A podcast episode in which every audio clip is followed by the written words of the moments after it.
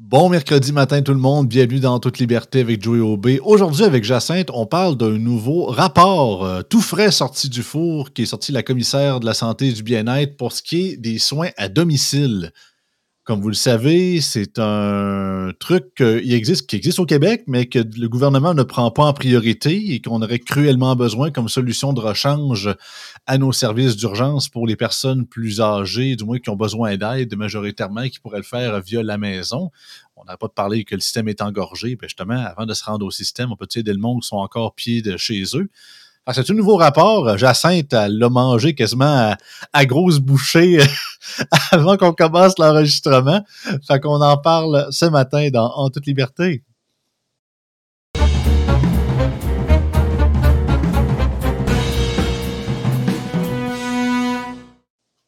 Salut Jacinthe. Salut Joey. Ouais, fait que nouveau rapport. Euh, sérieusement, tu m'es arrivé ça un peu euh, out of nowhere, mais je suis content parce que un peu comme euh, ce que Jonathan fait une fois de temps en temps, des fois, il nous sort des trucs. Justement, même les grands médias ne parlent pas parce que, pas être méchant, mais une bonne partie, contre, c'est pas tout des Thomas Gerbet. Fait que fouiller dans les documents puis prendre le temps de lire les documents, c'est pas trop leur point fort. Mais toi, tu l'as fait, tu t'es sacrifié pour la cause, tu as voulu nous préparer de quelque chose de vraiment extraordinaire. Fait que je te lance, je suis prêt avec tes diapositives si tu veux commencer. Tu envoyé quelques notes. Donc, un nouveau rapport pour les soins à domicile. Oui, c'est la commissaire à la santé et au bien-être qui a sorti son rapport le 23 janvier, donc euh, euh, mardi euh, cette semaine. Et puis, ben, il ne manquait pas de nouvelles dans l'actualité. J'aurais pu aussi parler de, toutes sortes d'enjeux bien intéressants, mais je sais que j'ai plein de collègues à cette plateforme-ci, sur Yann et Frank, qui vont en parler. Mais comme ça touche la santé, comme ça risque de passer pas mal entre deux nouvelles, je trouvais ça très important d'en parler parce que la commissaire à la santé et au bien-être, c'est un peu le chien de garde du système de santé.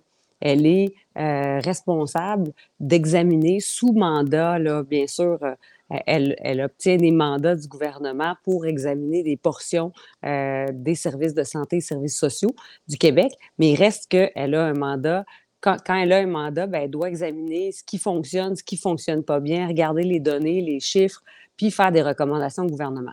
Bien sûr, ça donne souvent des, des, des rapports qui sont tablettés.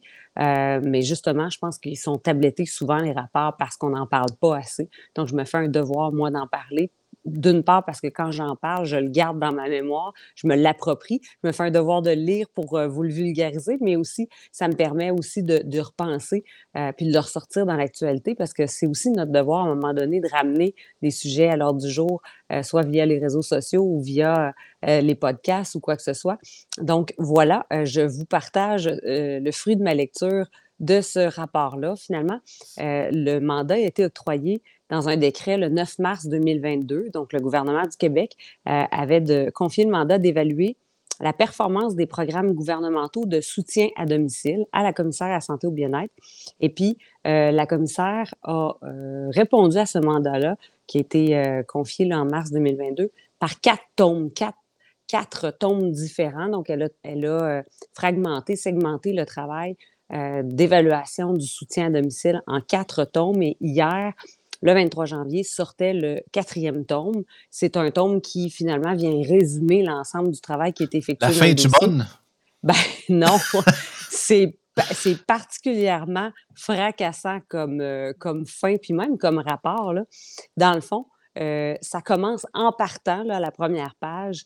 Euh, l'écosystème de soutien à domicile est construit sur des assises fragiles, est complexe, peu intégré et peu performant, est basé sur des programmes et des mesures ayant des conditions d'éligibilité variables et financièrement peu soutenables.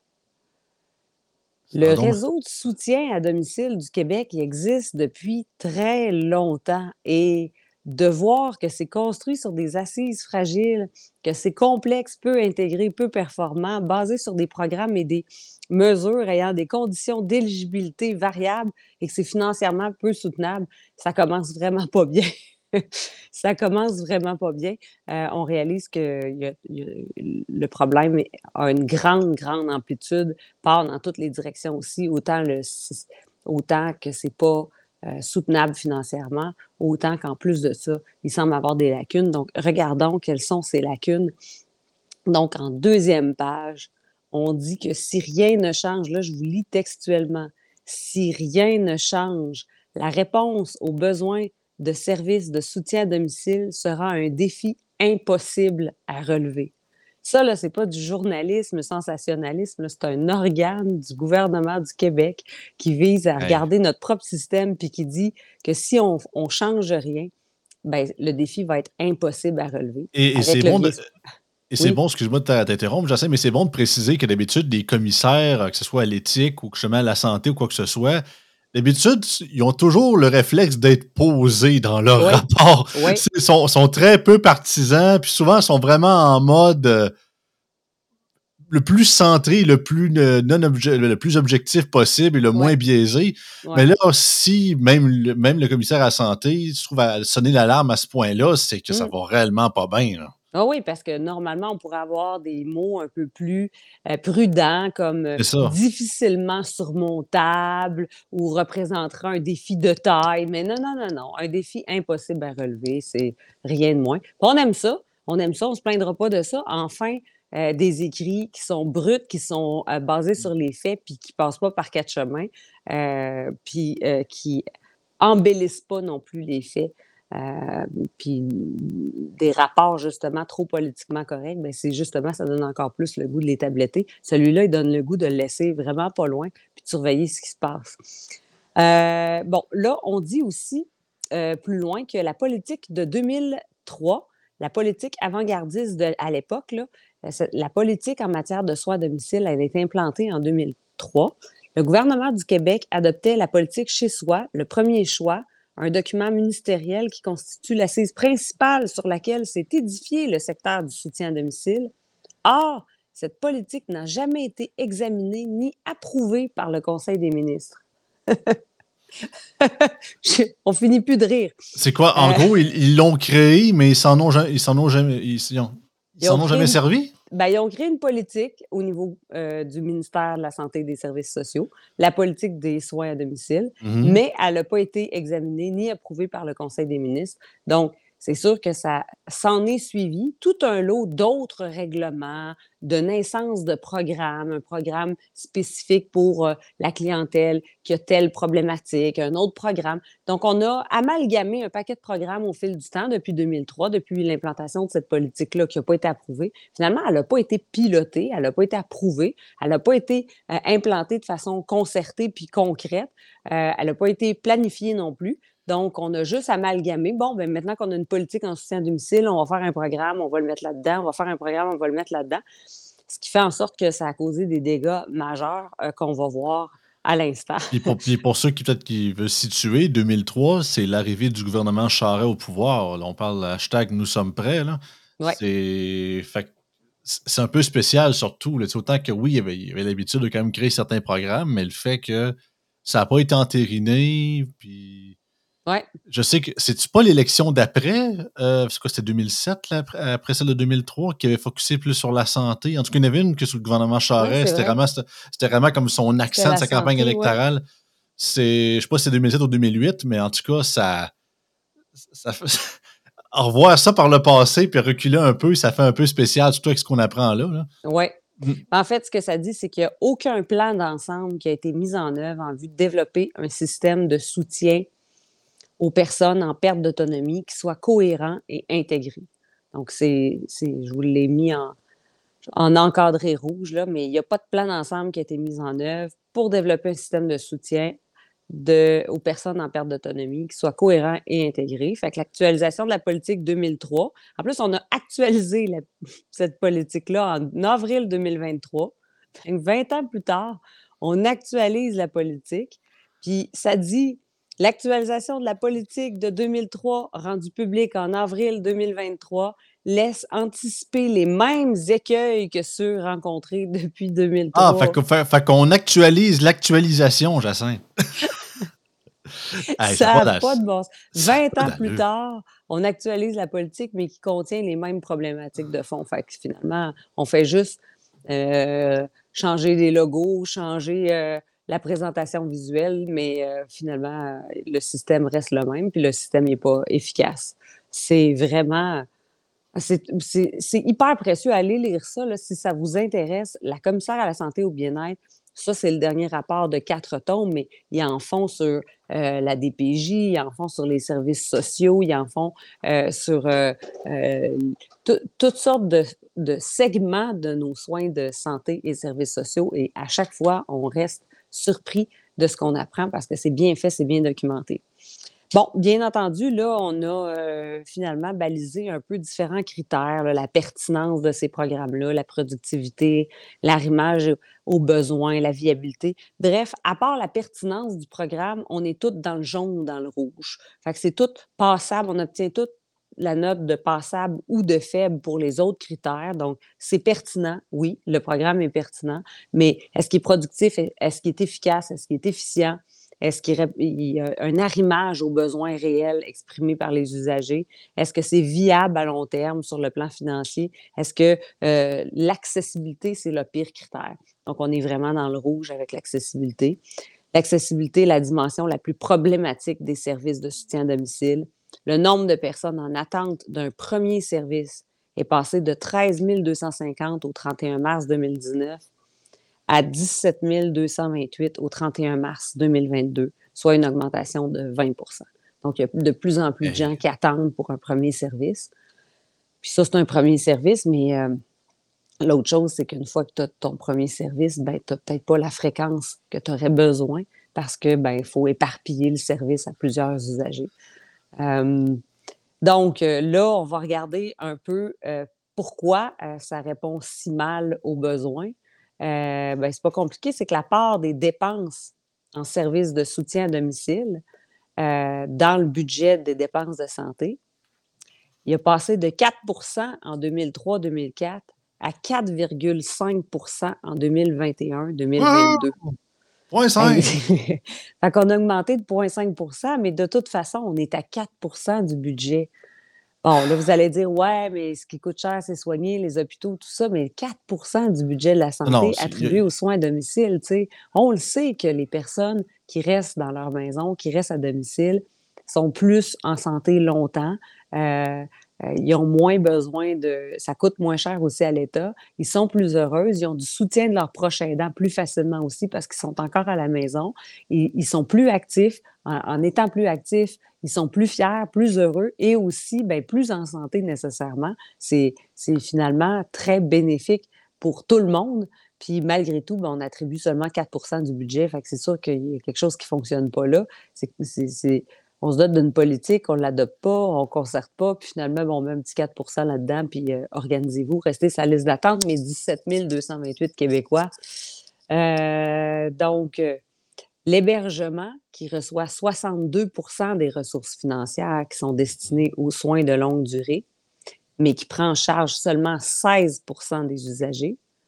Mais le soutien à domicile reçoit 38% des ressources financières et prend en charge 84% des usagers. Il y a un grand, grand déséquilibre dans le nombre d'usagers qui sont suivis, qui sont pris en charge versus l'allocation des dépenses. Puis, euh, ben, si vous vous demandez le coût annuel moyen de fonctionnement pour une personne qui reçoit des services de soutien à domicile, euh, donc domicile, c'est proprement dit, ou résidence pour aînés, est estimé à 13 900 donc, 13 900 c'est ce que ça coûte en soutien à domicile pour une personne à l'État, donc à nous, contribuables. Puis le coût, si on envoie cette personne-là, donc si sa situation se détériore au point où elle s'en va en hébergement ou comparativement à quelqu'un d'autre qui est en hébergement, ça coûte de 67 400 dollars à 96 800 dollars pour une personne en hébergement. Donc, on a tout intérêt à. C'est vraiment, de l'incompétence quand on y pense, parce que on voit que, on voit clairement que c'est pas une priorité des gouvernements précédents, ou soit qui ont oublié que c'était une option, ou qui ont vraiment pas mis les, les œufs à bonne place pour mm. donner, pour backer ces programmes-là qui fonctionnent et qui seraient énormément en demande, surtout après la pandémie qu'on a vécue. Puis on voit justement que malgré tout ça, il faut quand même plus focusé sur le système de santé hospitalier qui coûte quasiment six fois plus cher en termes de services, puis au coût à l'État, puis aux citoyens, même si ça marche plus ou moins, alors qu'au contraire, ça nous coûterait moins cher avec les soins à domicile, puis peut-être possiblement, ça nous ferait sauver de l'argent. Oui. C'est spécial. Oui. Puis sûrement que les gens qui nous écoutent, ils ont des cas euh, ils ont des cas en tête, heu, dans leur famille, mais n'hésitez pas à nous envoyer vos cas, hein, parce que pour de vrai, là, heu, il y a matière à vraiment prendre des cas d'espèces, puis, fouiller ça davantage, documenter ça davantage. Moi, je trouve que, heu, si on en parlait plus, puis si on ramenait ça davantage dans l'actualité, on pourrait mettre en relief les incohérences du système encore de façon plus frappante avec des exemples concrets. Puis, heu, on pourrait peut-être faire bouger les choses parce que j'ai l'impression que malgré qu'il soit super bien fait ce rapport-là, heu, déjà il passe entre des nouvelles de grande envergure. Il y a un jugement qui vient de tomber au Canada.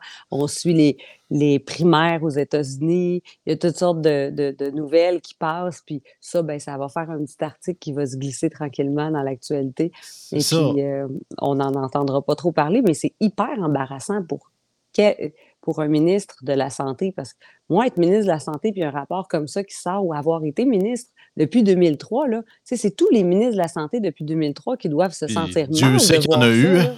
Ben oui, parce que c'est pas juste le ministre de la santé actuel. Moi, avoir été là depuis 2003, avoir fait partie de la gang des ministres de la santé, je me sentirais mal. Je dirais: «Crime, j'ai manqué à mon devoir d'organiser la machine pour redresser cette situation-là». c'est Couillard qui était ministre de la Santé sous Charest, c'est je me rappelle plus c'est qui sous Marois, mais tu sais, il y a Bolduc, il y a Barrette, il y a Dubé.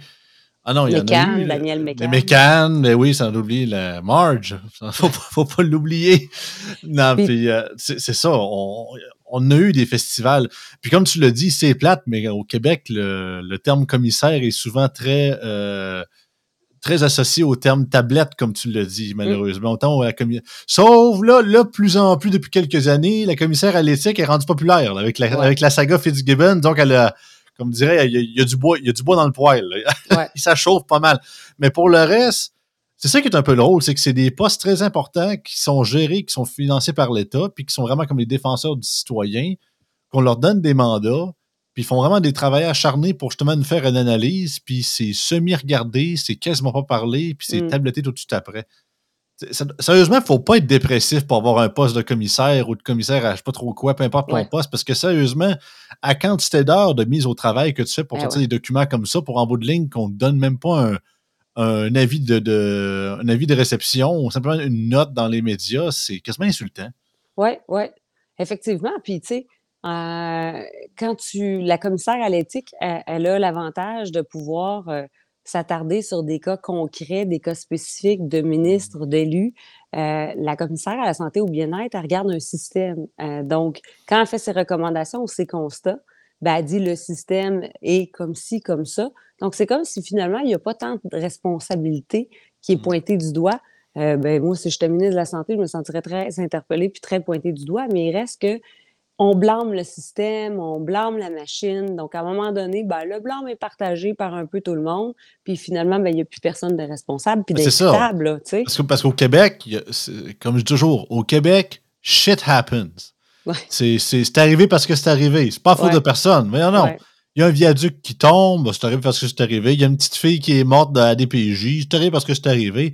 C'est ésotérique, c'est dans le, le néant distordu. À part euh, les cadres les plus bas, qui sont souvent les plus faciles à mettre dehors pour, pour donner un peu de viande euh, à la populace, puis on, puis dit- Ouais. on dit que justice est rendue, mais le reste du temps, ah, c'est c'est ça. C'est Esta la vida, continuons notre vie, ou même des fois, un peu comme la pandémie, on fait semblant que c'est pas arrivé, puis on dit comme François Legault, Là, vous parlez de vieilles affaires, là, des vieilles chicanes. Là. On- C'est ça. C'est soit qu'on dit que c'est parce que ça arrive, c'est la faute de personne, ou carrément que on fait pas de constat, on n'apprend pas de nos erreurs, puis on essaie Mm. d'oublier ça. C'est c'est malheureusement, mais c'est blanc. Ouais. Puis, tu sais, heu, le domicile, ben, c'est écrit en plus dans le rapport, mais on le sait quand on travaille dans dans on le sait quand on travaille dans ce réseau-là, mais on le sait aussi, le domicile, c'est le premier choix des Québécois dont la perte Ben oui. d'autonomie est limitée. En cas d'incapacité lourde, l'hébergement semble plus approprié, oui, mais c'est c'est c'est le dernier recours, l'hébergement. La la majorité des gens veulent rester chez soi le plus longtemps possible, puis pour ça, ben, il faut qu'on fournisse, heu heu, une structure qui permet aux gens de rester le plus longtemps chez soi. De toute façon, il il y a que des avantages à ça. Heu et là, wow! On regarde les les heures de service, on invente parce que, tu sais, quand on a des gens en liste d'attente, pour des services, on a on était capable de numériser ou comptabiliser, ouais, comptabiliser le nombre d'heures de soins qui sont requis dans les différents services pour les personnes aînées. Et il y a trois milieux de vie différents qui sont catégorisés. Donc, CHSLD, ressources intermédiaires, ressources familiales, puis domicile et résidence pour aînés. Donc, en 2023, on a identifié le nombre d'heures en millions de nombre d'heures de services requis pour les trois différents milieux de vie. ça, ça, totalise 335,7 millions d'heures de services requis pour les trois euh, les trois milieux de vie. Mais ce qui est particulier, là, je vous ai mis du jaune à droite complètement, c'est que finalement, en, domicile et résidence pour aînés, donc en soins à domicile et en soins à résidence pour aînés, là, on ne répond qu'à 10,7% du nombre d'heures nécessaires au Québec. Fait qu'en gros, on le fait à botch, si je comprends. Ça n'a aucun sens. C'est totalement inadmissible. C'est scandalisant. C'est un homme de paille, ce programme-là. Là. Il y a 90% des gens qui ont besoin des heures de soins à domicile qui sont requis, qui ne sont pas répondus par nos services actuels, malgré le fait que on dépense un milliard de dollars par semaine pour ce service de santé-là. Sérieux, oui. Excuse-moi de t'interrompre. Sais-tu à quoi ça me fait penser, ça? Plus tu m'en dis, plus tu m'en jases. Ça me fait penser à comment le gouvernement voit l'école à la maison. Mm-hmm. dans, dans, le milieu dans le système d'éducation. On voit que, surtout au Québec, dans d'autres provinces, c'est différent, mais beaucoup au Québec, ça n'a jamais été vraiment promu. Tout le temps, genre, le système public est toujours meilleur. Puis, tu sais, oui, il y, y, y, a des possibilités de faire l'école à la maison, puis d'avoir les équivalences, tout ça, mais on voit qu'il n'y a jamais eu de priorité là-dessus. On n'en parle jamais. On sait que c'est là, c'est un peu tabou. Euh, on ne veut pas trop faire la priorité de ça. On voit ça un peu d'un mauvais œil sérieusement, on dirait que c'est quasiment la même chose pour ce qui est des soins à domicile dans le milieu de la santé. On dirait qu'on sait que c'est là, on sait que c'est en recrudescence. On parle d'école à la maison. Depuis la pandémie, disons que beaucoup de parents que à tort ou à raison, euh, ils sont plus soucieux du système public puis qu'ils sont prêts à, apprendre à leurs enfants et tout ça. Mm. Fait ah non, sérieusement, c'est flabbergastant ce que tu nous présentes aujourd'hui. C'est autant qu'on s'en doutait, mais avoir les véritables chiffres. Puis je, suis vraiment content que la commissaire, euh, comme, dirait Jean Perron, n'a euh, pas pris le dos de la main morte là, pour, pour, présenter ça. Là. Oui, parce que, tu sais, en plus de ça, c'est des personnes vulnérables. Moi, j'ai des images en tête, là. J'ai des voisines, j'ai des... Mes parents, euh, mes parents sont eux-mêmes vieillissants, mais en forme, et ils sont proches aidants de paquet de personnes âgées. Je veux dire, ils travaillent à temps plein à être proche aidant. Ce pas des farces. La sœur, la belle-sœur, la voisine, la scie. Là, on s'en va faire l'épicerie avec ma tante Gabi. Puis là, on va aller euh, porter euh, euh, notre voisine au CLSC. Elle a des examens. Ils en font énormément bénévolement comme ça parce qu'ils ont le cœur sur la main, mes parents. Puis c'est leur job à temps plein de faire ça. C'est motivant. Bénévolement. C'est beau de les voir aller, mais je me dis, si mes parents n'étaient pas dans la vie de ces gens-là, s'il arrivait quelque chose à mes parents, ces gens-là se retrouvent du jour au lendemain, plus d'aide. Puis l'État n'est pas là, ils sont sur des listes d'attente pour des soins à domicile, puis des services à domicile, ils sont en liste d'attente. Et je me dis, euh, crime à, à l'argent qu'on investit dans ce système-là, euh, ça fait pas de sens qu'on mise tout sur le curatif, puis pas assez sur le préventif, mmh. puis particulièrement quand il est question de personnes vulnérables, des personnes de 80 ans qui habitent dans leur maison, puis qui ont besoin d'assistance, ben ça coûte quand même vraiment moins cher que d'attendre que la situation se détériore, puis qu'on ait une fracture de la hanche, puis que finalement on ait une, hospitalisation, puis des complications suite à l'hospitalisation de la fracture de la hanche, puis que finalement ben, la personne a elle engorge un lit à l'hôpital parce qu'elle est en attente d'un lit en CHSLD parce qu'on est arrivé à la conclusion qu'elle ne ressortira pas de l'hôpital, c'est un placement, mais que là, elle est deux mois, un mois à occuper un lit d'hôpital parce qu'il n'y a pas de place dans un CHSLD.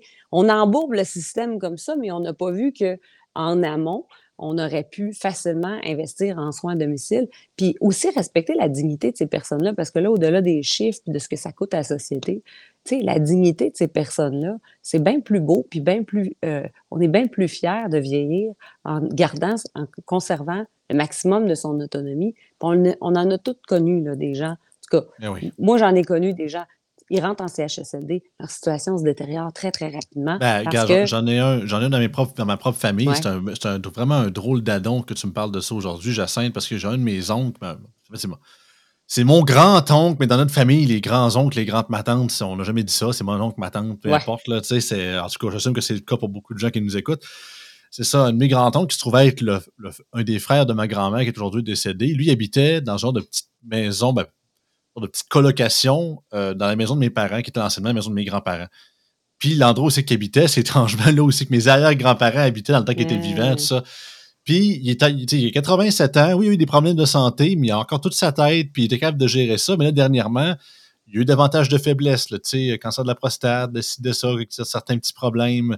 Il va voir le médecin souvent. Puis là, ma mère m'a appelé aujourd'hui pour me dire que ben, il rentre à l'hôpital il avait rentré à l'hôpital avant parce qu'il y avait une faiblesse. Il aurait resté quelques jours, puis il avait été revenu. On avait pris des nouvelles. Mon père avait pris des nouvelles euh, mesures pour lui. il y avait une madame qui allait venir quelques fois par semaine euh, l'aider à faire à manger, euh, de ci, de ça. Puis on allait le voir plus souvent, puis on allait donner plus d'aide. Mais même à ça, son état de santé dégrade un peu plus. Puis c'est ça, juste parce qu'il est rendu, rendu fatigué. Mais tout ça pour dire que lui, il est chanceux parce que malgré tout, il a encore son permis de conduire à l'âge qu'il a. Il allait, il allait continuer d'aller dans, dans, les restaurants ou dans les petites cantines de son coin pour parler au monde de son âge. il y avait encore cette liberté-là d'aller faire son épicerie puis à l'âge qu'il avait, mais c'est pas le cas de tout le monde.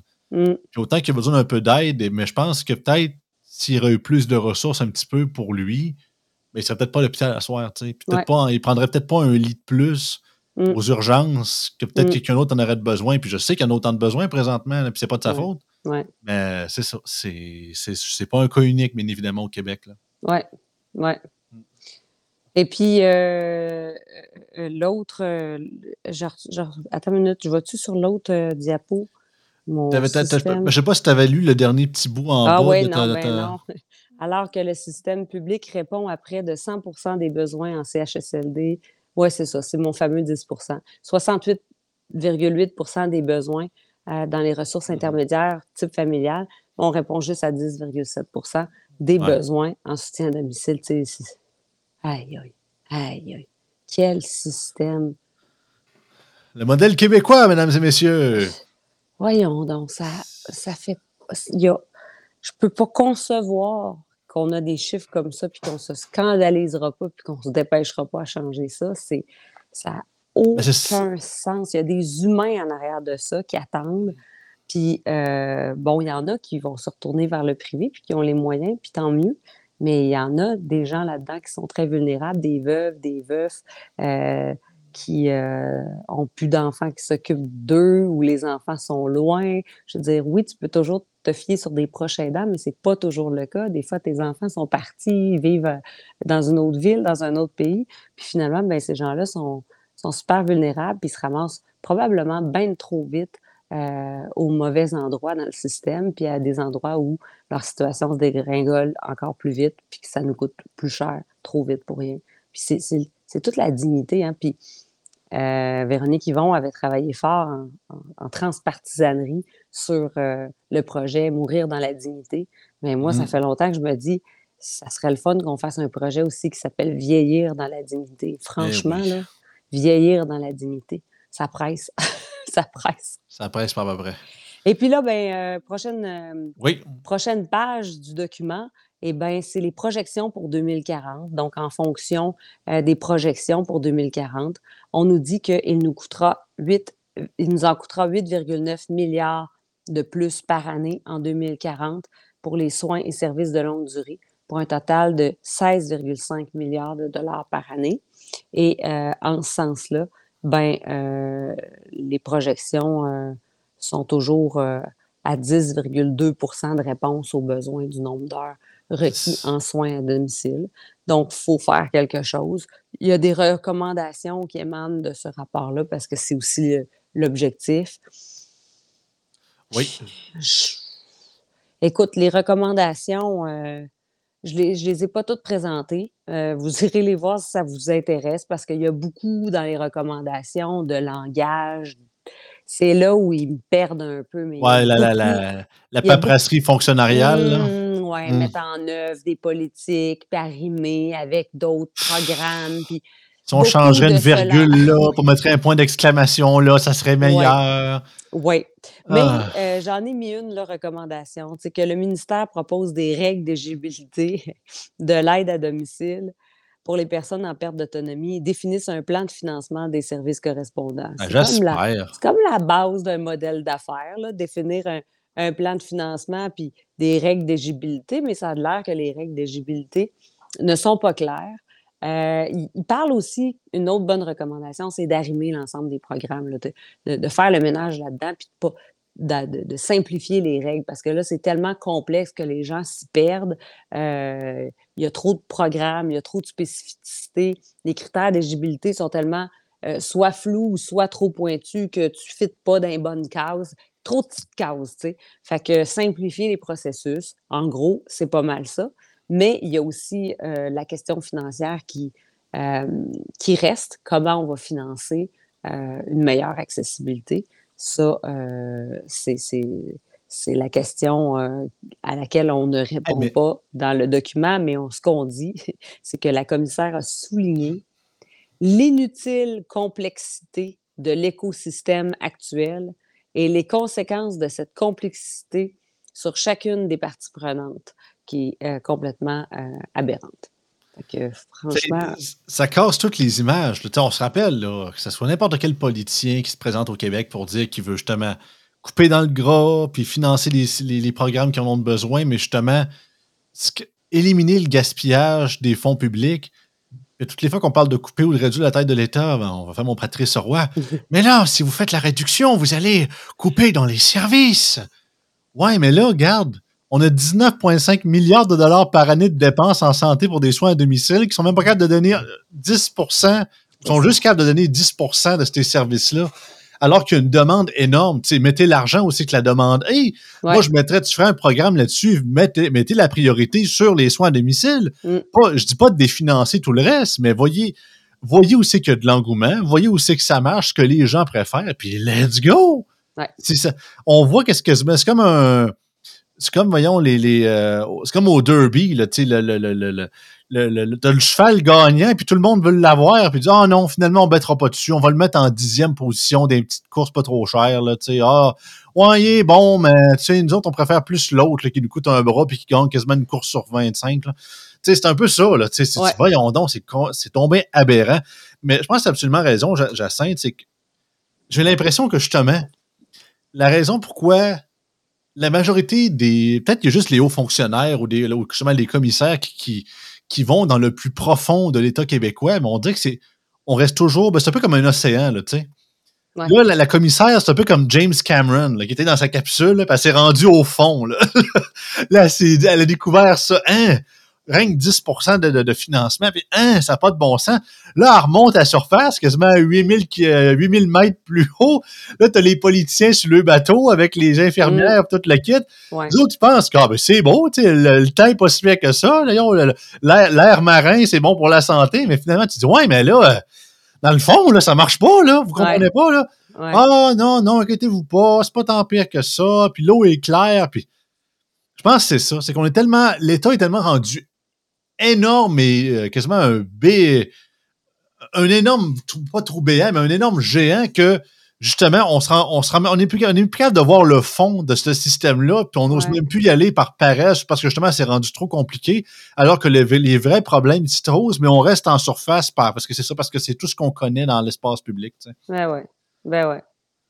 Ouais, ouais. Ah! Pourtant, on en a des des organes de surveillance, on en a des on en a des plongeurs qui vont au fond voir qu'est-ce qui se passe. La commissaire à la santé au bien-être, ça en est une. Un autre que j'aime beaucoup suivre depuis des années, c'est, heu, Paul, heu, Brunet, le PDG du Conseil pour la protection des malades.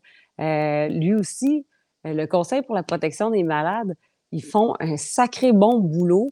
Heu, leurs interventions sont toujours pertinentes. Tu le vois qu'ils connaissent bien le système, ils parlent aux intervenants, ils comprennent les mécanismes, ils font des recommandations, ils font des demandes. Puis c'est drôle aujourd'hui. Euh, il était en entrevue dans le cadre d'un reportage que j'ai écouté à Radio-Canada avec Patrice Roy à RDI. Puis euh, il disait on en fait des recommandations qui sont extraordinaires, mais on ne nous écoute pas, personne ne nous écoute. Euh, on n'applique pas ce qu'on, ce qu'on dit depuis des années. On n'applique pas ce qu'on dit, puis on ne nous écoute pas. Fait que, Quoi, Marguerite Blais n'a pas été une bonne ministre? Voyons Eh donc, qui est surpris? Ah! fait que C'est- là, parce que- euh, Parce que sérieusement, ça donne pas le goût. Écoute, je- durant la dernière campagne électorale euh, provinciale, je- avec euh, Frédéric Poulain, qui était dans la Côte-du-Sud, j'ai visité à différents endroits des gens. Ça, m'a fessé. On avait rencontré, puis je ne le nommerai pas, le monsieur, même je me rappelle même plus son nom. C'était quelqu'un qui avait, un monsieur, je dirais, fin cinquantaine, début soixantaine, je dirais, qui habitait dans, qui avait une maison dans le coin de, de Kamouraska.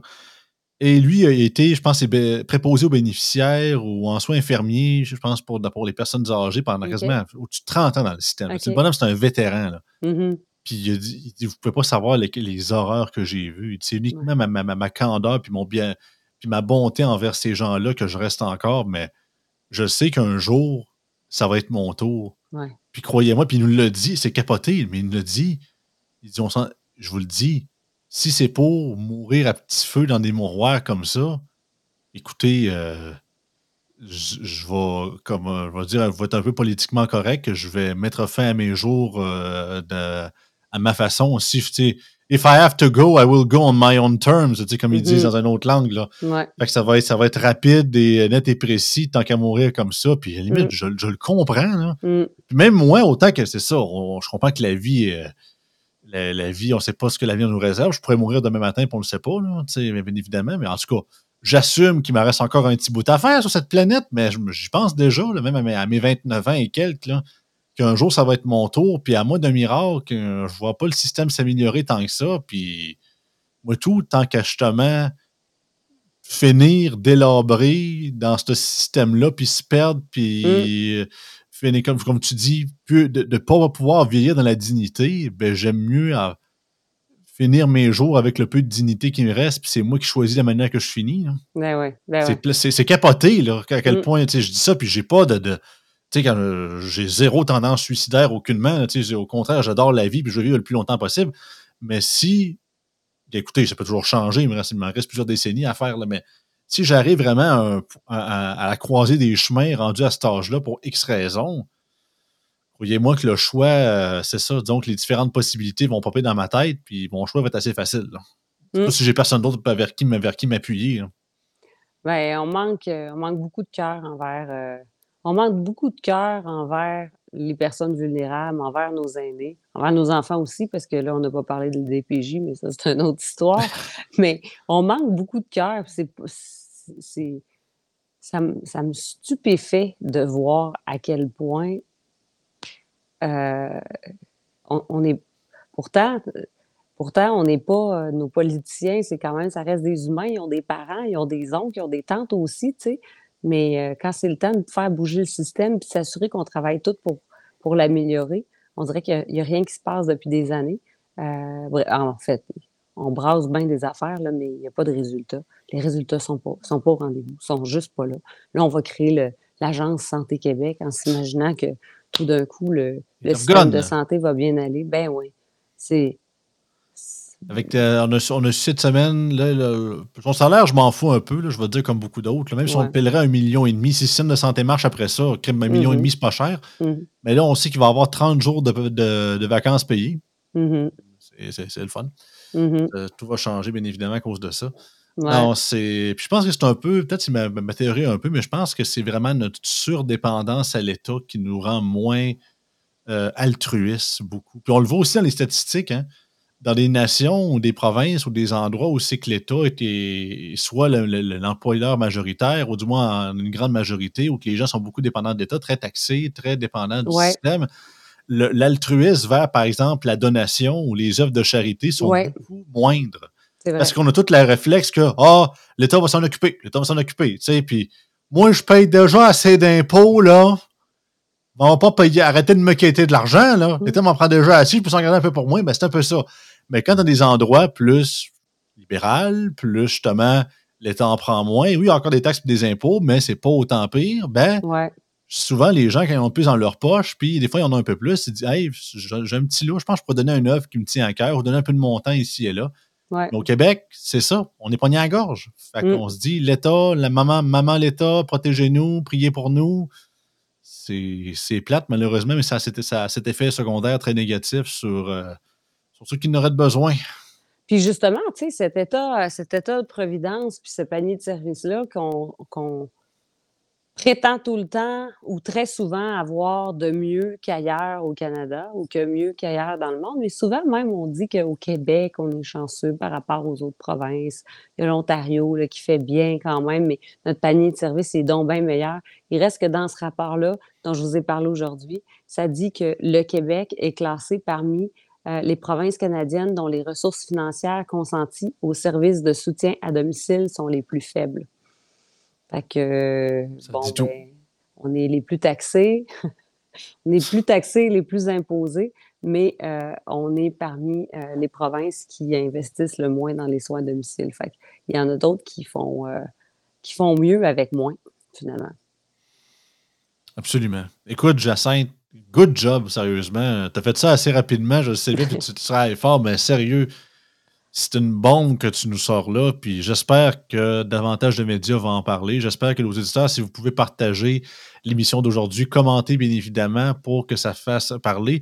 Là, je tu me l'as envoyé euh, en version fichier, mais Jacinthe, pourrais-tu m'envoyer le lien? Le lien, oui. Le lien pour que je puisse le mettre dans la description pour ceux qui veulent vraiment consulter le document. Euh, le rapport de la commissaire euh, de mm-hmm. santé et bien-être pour que les gens puissent voir ça et puissent partager ça entre eux.